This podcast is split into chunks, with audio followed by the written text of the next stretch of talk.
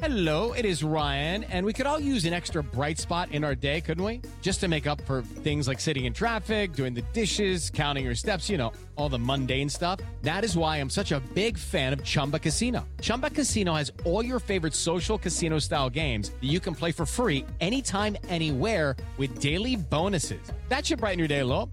Actually, a lot. So sign up now at chumbacasino.com. That's chumbacasino.com. No purchase necessary. VGW Group. Void were prohibited by law. See terms and conditions. 18 plus.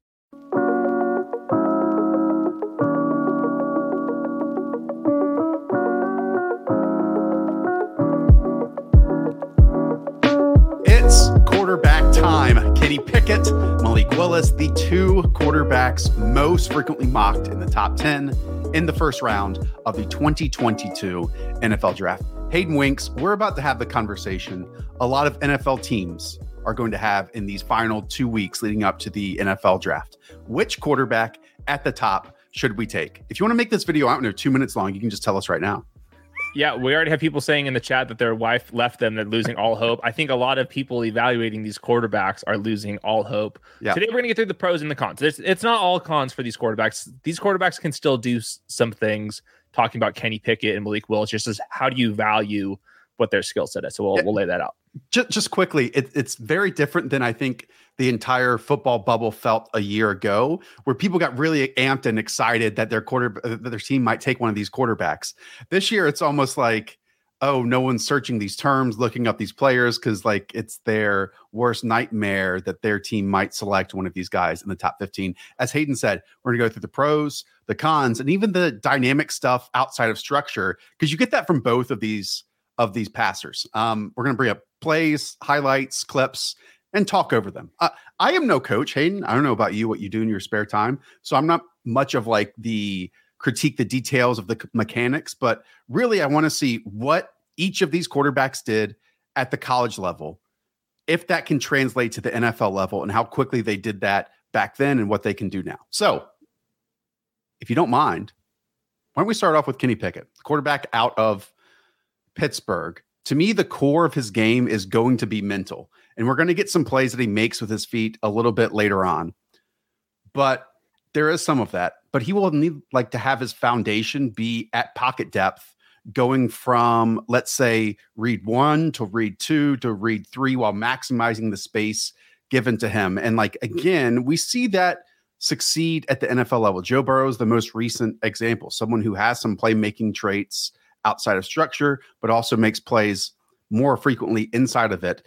And again, at the core of that, he has to be smart every single Sunday. Yeah, so I think his biggest trait when it comes as a passer is his accuracy. I don't think it's exactly his decision making on these clips. He throws a very pretty ball Yep. out of uh, 87 college quarterbacks last year. He was 13th in catchable ball rate within 15 yards of the line of scrimmage per Sports Info Solutions, and then on 15 plus yards, he went up to 10th. So his arm strength doesn't exactly wow you. I call it passable arm strength. I think it's NFL average despite his small hands.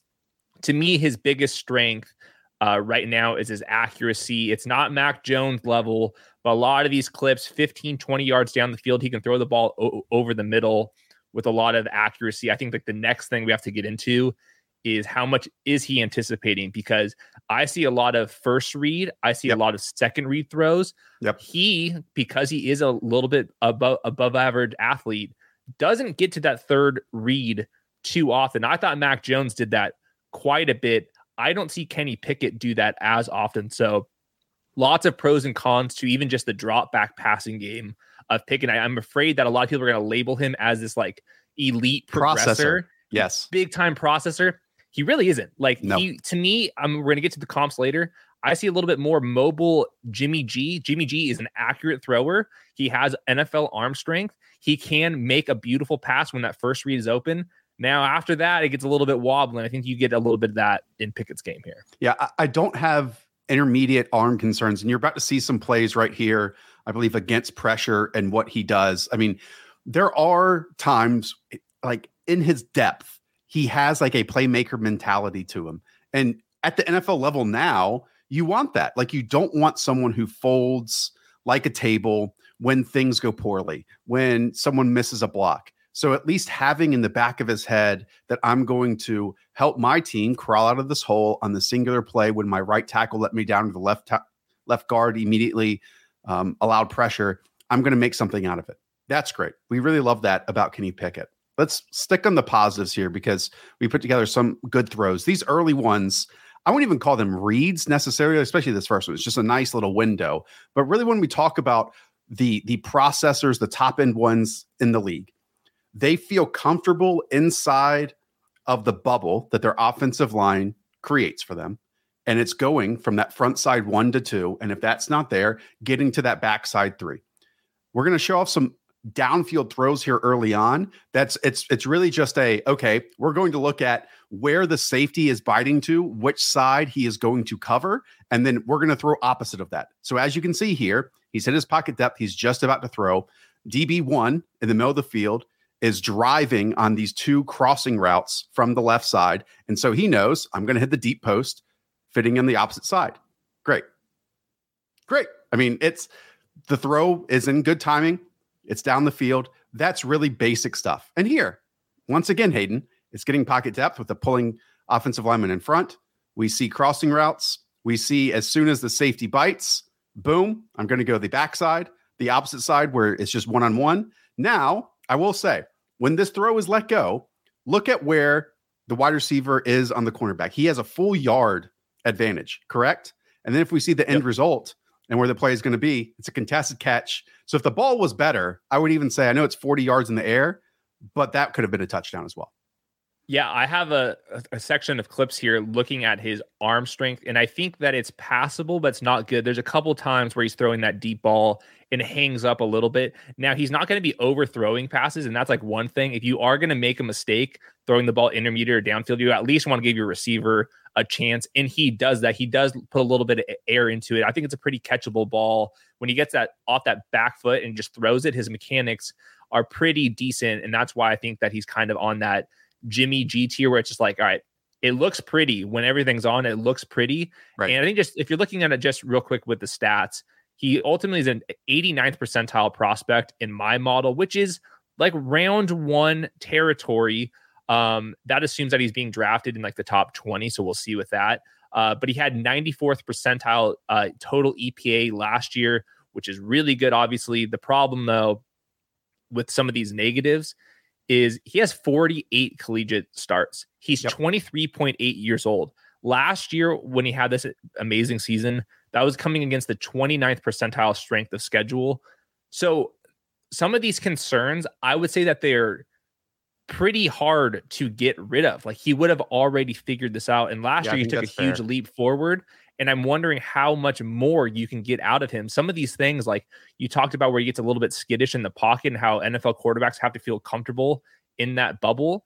His first couple years at Pitt, the offensive line was so bad, it seems like he scarred him. Where he gets the happy feet, he drifts out of the pocket a little bit too much. Now the the offense they they did design some of those things on there. Uh, the QB school noticed how they would put an offensive tackle on the other side, Correct. where he would be like snapping it from the left guard spot, and he would have to design rollout. So you see some of that, and that's I think cool that they asked him to do a lot of different things and a lot of pro style co- uh, concepts. He had the most uh, three step drops among all of the quarterback prospects, and that's the number one drop that you see in the NFL. So he does a lot of the things that the NFL is asking him to do. The problem is when you get skittish in the pocket and you that's 48 starts in, you're going to be a 24 year old rookie. That's where you have some of the ceiling limitations. Now, I do think that he is a functional NFL starter somewhat early on. And I think there's some value to that, but you just have to be kind of careful of these quarterbacks that to me, I end up giving him like a Ryan Tannehill comp, a more mobile Jimmy G um, that's an NFL starter. Like that, you can get a top 20 NFL starter from here. I would just be skeptical of that he'll ever be a top 10 guy because he's already been doing this for four years. And this is like kind of the final product that you're getting with him. Right. You'd think at 24 years old, after you already made a leap, then in your brain, when you write down all the pros, he is so comfortable and quick in his decision making to go from one to two to three. And I actually want to bring this up because this might be the best example of that. I mean, it's in the red zone, which we know is condensed field. It's a two by, well, it's really a three by two set. Um, on the front side, it's these two quick outs, these two speed outs. He knows they are covered. Now it's also drop eight, Hayden. Drop eight. Everyone's familiar with that with Bengals, Chiefs, especially once you get into the red zone. It's a bit more compact. And so in these moments, you almost have to double clutch and make something happen and feel a bit comfortable. Now, when this happens, look what his first movement is. It's to go back. It's this giant, almost three step hop backwards. But again, he gathers himself, understands that, hey, now I have to make a play out of something that isn't there. And so, with his pocket completely clean, he makes up that ground just a little bit and finds the receiver that is solely one on one with that one defensive back in scramble situations and puts a perfectly thrown dart. ball. Yeah, it's a dart to, you know, the the alignment advantage that his wide receiver has. I, I think that's probably the best that he brings up. Now, exactly what you are going to say. Is he a special athlete? Does he have a special arm? Is he special in his processing? I keep using that word because I think a lot of times, especially now, when we look at quarterbacks who succeed at the NFL level, they have one spectacular trait. And Kenny Pickett is at best solid in everything, like solid intermediate velocity, you know, solid playmaker mentality. Um, took a gigantic leap during his final year. But for an older prospect where we are right now, and the most recent one I think we can give an example is Joe Burrow, right? Joe Burrow was light years ahead of this player coming out. I mean, not even on the same spectrum, even though I think, again, at the core of their evaluations, they would be somewhat similar that you would want them to be. But again, just the processing and the comfort when doing that, it's not even close. Yeah, can we roll the negative pick? yeah, pick even it? though we've been negative already. Well, yes, we can. I think it's I think it's important just to kind of show some of these the processing. A lot of it is just taking the check down too early. So on these clips, what you're going to see is if you pause it after this video ends, where he is at his last step of his drop, you'll see one of these deep receivers just starting to beat their man. And if you have a little anticipation, like this is a throw over the middle that he has to make. Instead, he takes the check down. He does this a lot. And this was kind of one of the flaws with Mac Jones. But I think that Mac Jones was getting through his progressions a little bit more and he would go to like that backside route a little bit more, or he was just so accurate on the intermediate stuff that he made up for it. Kenny Pickett does this a little bit too often. And then inside clean pockets, uh, last year, he was 35th out of about 80 quarterbacks in average depth of target, only 8.8 yards, which isn't terrible, but he takes the the check down. He scrambles a little bit too much, a little too early. And I think that he leaves a couple of the big plays uh, open on the table. And then plus sometimes when he does get out of the pocket, the ball a little bit dies down Yeah. on him. So I, I I do not want to call him a great processor. I, I'm I'm afraid that people are going to think that he is this. I don't think he's that, but I do think he's a better athlete than we give him credit for. We haven't even rolled the athleticism plays I had up- here.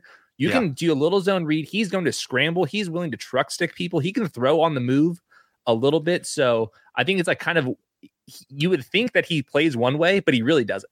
But I, I almost think that like that's the little bit extra. Like that's the extra topping. And I really don't want his evaluation to rely on that stuff because I don't think it's top tier enough. You know what I mean? And this play is terrifying. I mean, when you get out here, again, it's another th- three by two set. His looking directly in the middle of the field. This needs to process hey, my inside wide receiver on the right is totally wide open against a four man rush and zero pressure. And he just does not see him and runs into a sack, drives into a sack. And you see this a little bit often. Yeah, you're right. Like you get to the back step, a totally clean pocket. This one's a little bit different because again, once he's on his back foot, there's there's nothing there at this moment. But then he sails the check down, puts his guy up for a hospital ball, and you're going to see this a little bit over and over again when you watch this North Carolina tape. I'm going to pull up. We've talked enough about the negatives, some of the cool plays outside of structure because we keep talking about them, and it is like it's always going to be a part of him, but not to the degree of the Josh Allen's, Lamar Jackson's, Oh yeah, of course not. Malik Willis's that we're about to talk about too. Yeah. So Ryan Tannehill end up kind of being my comp for him. It's not the the perfect comp because I think Tannehill may be a little bit more athletic, but that play right there, that was a fourth and two where he scrambled and trucked the Right. guy for a first down. Like he is a tough dude. He He's a gamer. he can he can play a little bit. So I, I think it's just kind of a weird evaluation. Ultimately went with more uh, mobile uh, Jimmy G. But I think going back to the last thing, the taking the sacks is an is an important issue. I have a a stat called total EPA lost on sacks, and he was in the bottom ninth percentile out of all quarterbacks drafted since 2005. So he takes a lot of sacks, and I think that's because he's he's wants to get out of that first and second read and looks to scramble, and he doesn't have that Lamar Jackson juice. But like that throw right there, that's a dime. This Run is awesome. Out- of the pocket. You can get him on the bootleg stuff. That's why I keep going back to some of these like more mobile Jimmy G comparisons where you can get him outside of the pocket, a little bit of bootleg, a little bit of scramble, come here across the body and throw it. So I still have a mid round one, a late round one grade on him. If you are a team that could trade back and get back, get, get back into him, or if you're the Steelers and he just kind of falls into your lap, I'm fine with him doing with taking a pick or taking a little bit gamble there. And the primary reason, I think this is super important, so I'm just going to pull it up just for a quick second, is the rookie contract. Right now, Mac Jones last year was taken 15th overall. He's making $28 million less than Kirk Cousins, $24 million less than Carson Wentz, $23 million less than Jimmy G, 15 million less than Baker Mayfield, Sam Darnold, less than Tua, less than Daniel Jones. Jacoby Brissett's making more. Mason Rudolph is making more. If you get 15th overall quarterback play by the end of the rookie contract, you can compete. You can sneak into a Super Bowl appearance like that. Jared Goff was kind of like the perfect example of this. So I think that later in the first round, if you have the right pieces around him, you can take that. But I don't. I don't think that the Panthers should take him six overall. But if they traded down a bunch of times and then they ended up taking him, I think that there's been worse decisions than that. I think like 20th overall is kind of where you start getting into this Kenny Pickett And- range. And I think it's worth putting into context what we saw last year, too. I would be more comfortable saying I can get 15 to 20 top quarterback stuff from Mac Jones than I would be from Kenny Pickett. I, I actually think there's a outcome where Kenny Pickett, the floor falls out from underneath him. Like he's Yeah. just not special enough in any area for it just to work every single week. He's not smart enough, even on the Derek Carr level, where Sunday to Sunday to Sunday, I'm going to make the decision series after series. Now, again, going back to the positives, we keep outlining it. This is probably his best one. Like whenever you can make a free man, a free rusher miss in the backfield, create space on your own, throw across your body without losing any velocity and seeing this and scoring a touchdown. That's a That's a great play. Like That's a play. that that isn't made by a lot of a lot of passers out there year over year over year. So right. Putting you on the spot, where would you take him? Second round, not drafting him. Period. Late, late first round. Like, where you at? I wouldn't I wouldn't be able to draft him in the first round. Um, I, I think it's always difficult with quarterbacks to like slot them with left guards, for example, just in terms of positional value. But there was nothing that got me out of my seat consistently. That's like, man, I want to tie my franchise to this guy. And if I know we're on YouTube and we got we got to talk about this stuff. As soon as he enters the league, he's gonna have the smallest hands among all quarterbacks Smaller than Now- mine. small smaller than mine too. You can check him out in mock draftable. Uh, to me, hand size with someone like Jared Goff, for example, has always popped up in terms of fumbles. And with Jared Goff popped up, I think it was this game against Oregon during his freshman year, where they basically had to pull him out because it was a tsunami and uh, and it was a rainstorm, and he just couldn't hold on to the football. Um, I think Kenny Pickett has a double jointed thumb, and they continue to like measure it weird gonna tell you the two gloves thing throws me off really throws me off when watching him but i'm sure it's just to be able to grip the ball better Oh, period. for sure. 100%. But he he is used to it. And like the arm strength never seemed like a problem. The fumbles were. I think he had 38 career fumbles. That's that's a problem. But I, I don't even think that's like as much of a hand issue as like him just being kind of a sitting ducket in the pocket. You know, like we're talking about some of these pocket concerns where he moves around the pocket a little bit too much and gets a little little panicky. That's what leads to the fumbles. You know, Yeah. it's not like that his little hands just keeps dropping the ball. It's like, no, he's kind of a sitting duck out there and gets hit. So um yeah, I think we we basically see the same player. It's We how do. do you value that? I think that I'm willing to get uh, the rookie contract out of him, and I would not pay him. Like it's one of those where like you you get a Baker Mayfield. Hopefully, Baker Mayfield type of stays stays healthy. You're not going to pay this guy long term, but if you get the right roster around him, I, I've heard of worse things than Kenny Pickett. He was he was just a better athlete than I was expecting. All right so let's make this transition. Kenny pickett held the ball for 3.19 seconds last year. Malik willis coming out of liberty held the ball for 3.33 seconds during his final season. Those both would be the longest of any quarterback in the nfl in fact you see some of the top quarterbacks in the league average about 2.5 2.6 2.7 seconds in terms of time to throw. So no matter what, both of these guys have to quicken their throws, their decisions, their games entirely. And as we just alluded to with Kenny Pickett, it's not really to get to his third read, his third option. And for sure for Malik Willis, it's not to get there. But while I said the elements of Kenny Pickett's game, none got me hopping out of my chair. There are some here for Malik Willis, and namely Hayden. Everyone knows it's this dynamic rushing ability that he has, but also these outside the number throws, the velocity, the arm whip. He makes it look really, really easy. Yeah, which one do you want to start start with? Which which I'm curious which one it was more impressive to you here. I mean, it's these throws, these throws. And when I was clipping these out, it is these sideline throws. So I went to Sports Info Solutions because I had to look this up. His catchable ball rate on yards or air yards 10 plus down the field is actually higher, 83% when it's at, at the sideline compared to over the middle where it's only 82%. That is nuts. You never see that. He has the ability on some of these plays where it's an RPO on the one side, far hash throw, yep. hole shot to the other side immediately. Like no drop steps, just throwing it in there.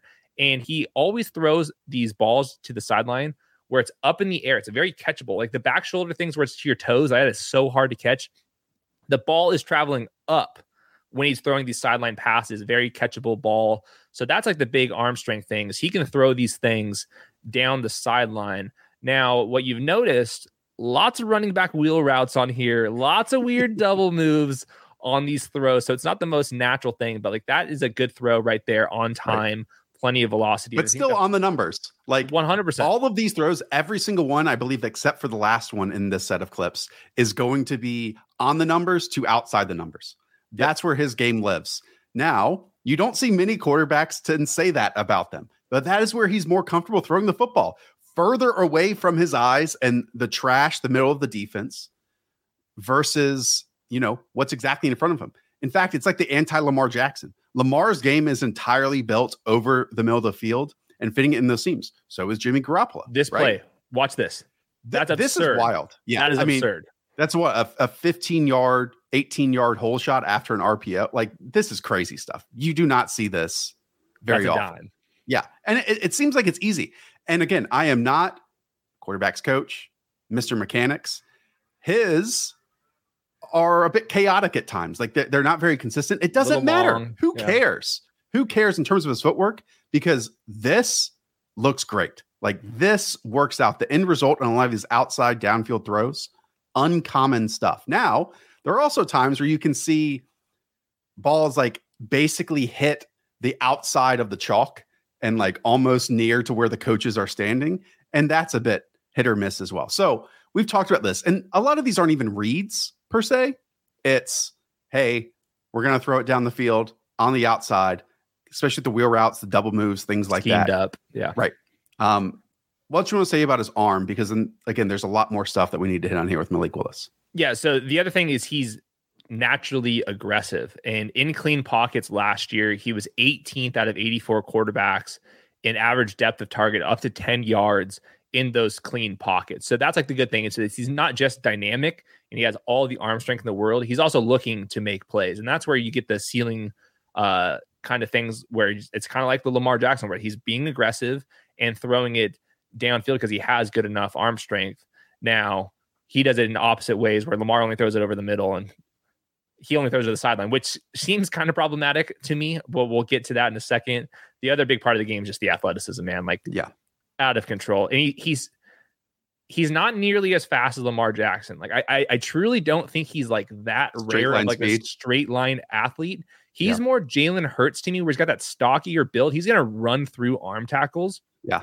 Lower half is super huge. I mean, these calves, these quads, it's everything. He'll get he'll, he'll give you all of that stuff. I don't see Lamar Jackson's specialness as a runner. He does plenty enough. He's more on the Jalen Hurts type of level, which is still plenty good enough, and that gives your floor um, to be decently high, even if he is struggling with some of the other aspects of this. But that, that's Ole Miss right there. Like he's he's throwing bodies around against Ole Miss, so you're going to get QB power, you're going to get zone read, you're going to get scrambling ability, you get throw on throw on the run ability. This is a great throw right here as well. Um, so you get all of that stuff, and that's translatable. You're not getting rid of this when he goes to the next level. QB power, sure, let's fucking do that too. Um, he gives you a little bit of everything. 146 forced missed tackles during his time in college. I think that's the most of any position in this draft class. Now, I think what you're outlining is he is dynamic with the football in his hands, and it's a lot of make you miss in in tight spaces, almost like a running back where an oncoming defender is meeting you in the hole, and he's still again in a phone booth can can create space a lot of others can't. Plus, we've seen quarterback power, things of the sort. For us, for fantasy purposes, that then is going to equal some, you know, goal line runs as well. It's not just spread it out and run you up the middle or on scrambles. There's actually design run things that he's following his blocker and does that extremely well. So hopefully that could lead to short yardage touchdowns scored with that. So this is the big question though, Hayden. Like we've seen incredible athletes have flaws early in their careers entering the NFL. But you know, their team can win with them because they can work with those mistakes and work around those mistakes thanks to that athleticism presents some level of a floor. In fact, we always talk about athleticism as a ceiling, but it can be a floor as well. And then the player in isolation works on themselves, the team works on them as well in the hopes of everything else catching up to that, right? Like the processing for Malik, it'll be, you know, going one to two to three over the middle of the field. This is the hope for him, right? Because right now he has that absurd arm that makes sideline and outside the number throws look easy. He's a dynamic runner, but there are obvious, obvious blind spots to his game that I don't know if and how long it will take for him to be fixed. Because right now, who he is, you can't really succeed long term with this style. No, the, the biggest thing, the number one stat that I had with Malik Willis I have 196 drafted quarterback prospects to, since 2005 in my database. His EPA loss on sacks was the second worst, bottom mm. first percentile, only trailing Mike White. He takes way too many sacks.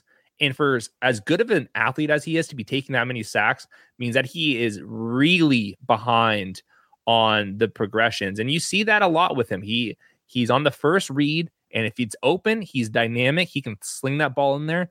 There's too many times where he's not getting his head around. He's not going to be the guy that's going through the progressions. I thought Lamar Jackson light years ahead um, as a uh, just going through his progressions. And Malik Willis has a lot of work to do. And these aren't that crazy of concepts. Like a lot of the stuff is is is schemed up. And then like right here, this is a classic one of those those uh, wheel routes, and then he just kind of sits on it and gets intercepted. So the biggest thing is he is taking too many sacks. And sacks, I think, might be the most underrated thing about quarterback play because you don't really see, doesn't really show up in the numbers that often. But if you're taking sacks, that's almost like you're just punting the ball immediately. That's what the analytics are saying. And he takes way, way, way, way too many of them. And I think a lot of it is just because he's not seeing the field properly. Yeah. And if we can kind of put into the perspective of players who have like transcended evaluations recently, Josh Allen is one. If you remember back to Josh Allen during his days at Wyoming, he was a pedal to the floor player. I mean, he would carry his team, put them on his back, run from the left sideline to the right sideline, and have some similar plays where you can put like Malik Willis here, who holds the ball way too long, and maybe sometimes there's minimal yards gained because of it. That was the case with Josh Allen.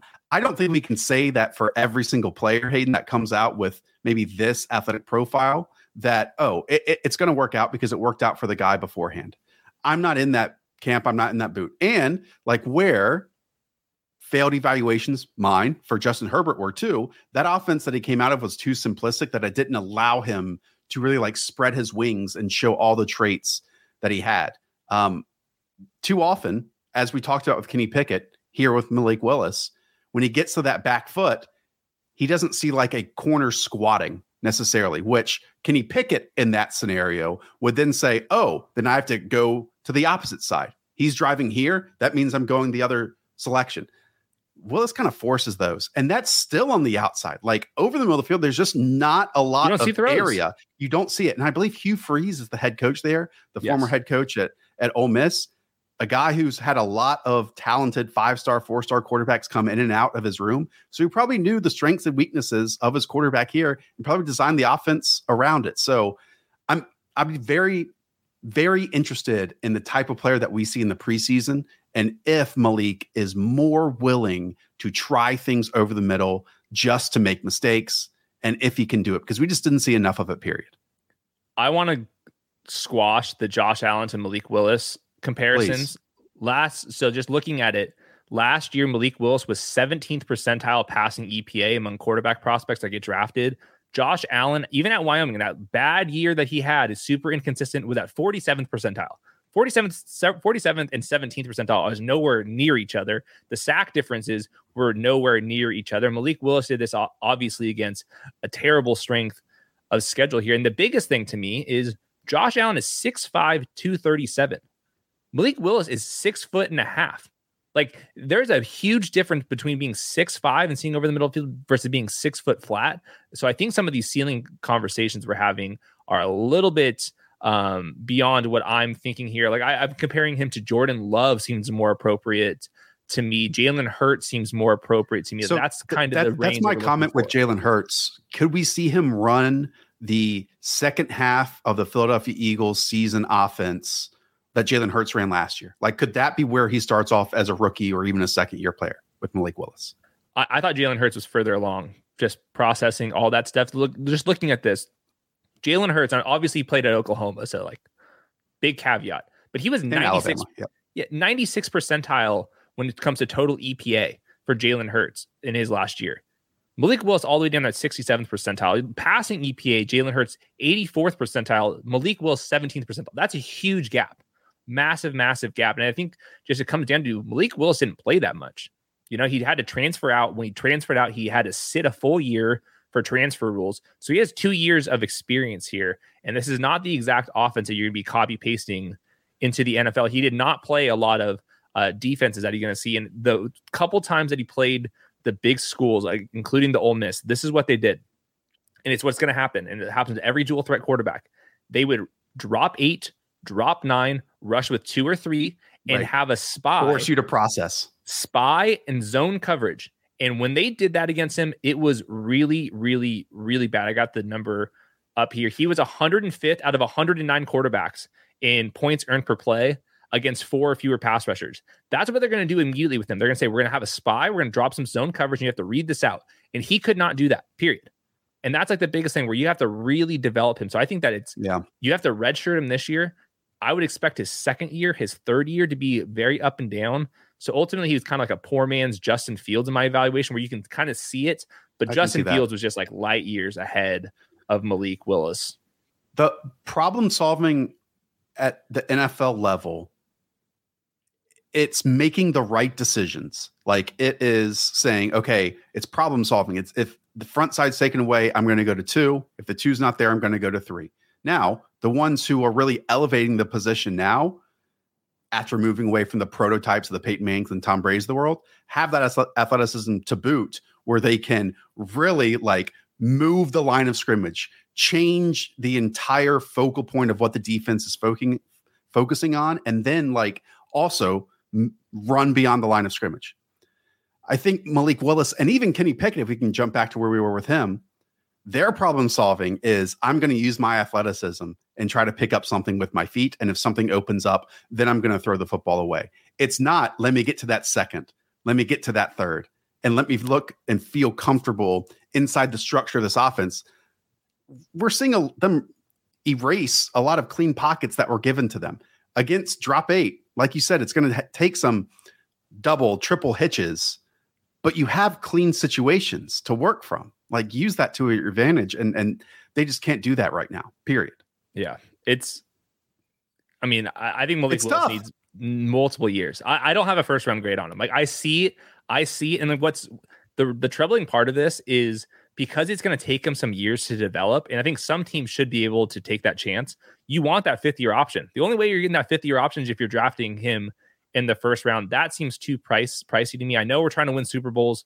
I know we're aiming for the ceiling but he he really truly is like years away in my opinion. I think that even for fantasy this year, like just looking at underdog best ball rankings and stuff, even if he gets drafted 32nd overall to the Lions or wherever we think he is, might not play all he year. might not play, man. He can be like Trey Lance. Like I, I think it can totally be that. So even just for fantasy rankings, like the ceiling's there. It just it's really tough to see. Justin Fields to me, Jalen Hurts, all, all these type of prospects, I thought were just seeing the field better and running a little bit more things that you're going to see in the NFL. You're just not seeing a whole lot of that in Malik Willis' game. So some teams going to take the gamble. I was thinking about maybe being that type of person and giving like a late first round grade. I I I think I would just roll the dice somewhere else. Wait. Closing thoughts. He does have some special traits that some other quarterbacks in this class don't have. And we're going to talk about some other quarterbacks in this class on Thursday as well. Um, putting perspective on it, of all the quarterbacks that we saw last year, I would be stunned if anyone can rank anyone this season, especially these top two that we just talked about, ahead of everyone last year, ahead of those top five. Like just watching these passers, it is insane that part of the football bubble, a segment of the community, just crushed Mac Jones for months. When Mac Jones sees the field, makes his decisions so much smoother, is a smooth operator in comparison to both these guys. But again, I, I don't want to write off someone like Malik Willis at all. Of course not. Because course not. it's almost like someone who can improve in other areas. I witnessed it from Cam Newton from 2011 to let's say like 2013. That's all internally in your brain. Like being able to just learn and again process the game a bit better. I can't make that assumption or decision. I just am wondering how teams can do that too. But I think that's why, you know, meeting with him and talking with him and getting to know him is, is, is such a valuable part of this evaluation process for this position specifically. And it seems like Malik Willis is that dude, like leadership. And we saw the thing at the NFL combine, glowing reports for him. So like if you have all of that intel and you could ask him, "Hey, why weren't you doing these type of throws?" And maybe it's just something about Hugh Freeze's offense. Who knows? We don't get to know all the information, but right now, I couldn't do a first round grade. Would you? Would you draft him in the first round, like thirty second overall to the Lions? Would you pull that trigger? You have Jared Goff for a year, or are you letting slide by? Possibly, yeah. I mean, I mean, possibly do that. I I kind of only think of these players as, hey, would I rank them number one? Like, would I go out of my way to make them transcend the board or not? and like that middle ground, that gray area is where he would fall somewhere else. Like he he's not one that I would risk it all to do it. Like when I get fired over taking Malik Willis from just watching him and seeing the special traits, the positives, but really the blind spots in his game? No, I yeah. wouldn't risk it all for it. N- neither can I. And maybe that's the guy. Yeah, maybe that means that we just can't see the vision. But I saw the vision with Jalen Hurts. I, I, I gave Jalen Hurts a slightly better grade than Malik Willis. So I'm higher on some of these guys. I just think he's a little bit of ways away. All right, Thursday. It's all about Matt Corral, Desmond Ridder, whoever the hell Hayden talks me into watching before then as well. Um, that'd be a good show. And I wouldn't be shocked if one of those guys, if I like them better than one of these players or both of them. I think that's absolutely a possibility too. And NFL teams will probably have it that way. All right. Hayden, that does it. For all of you who are checking us out for the first time, thank you. Like and subscribe to the channel. We're nearing 10,000 subs. We have tons of individual videos on running backs, wide receivers, full positional breakdowns, some of our favorite under the radar prospects as well in the 2022 NFL draft. Just over two weeks away, one of the best weekends of the year. So lock it in here. Down in the channel. Thumbs up, like, subscribe does wonders for us. All right, Hayden. I'm Josh. Up the bell, everyone. Talk to y'all soon. See ya.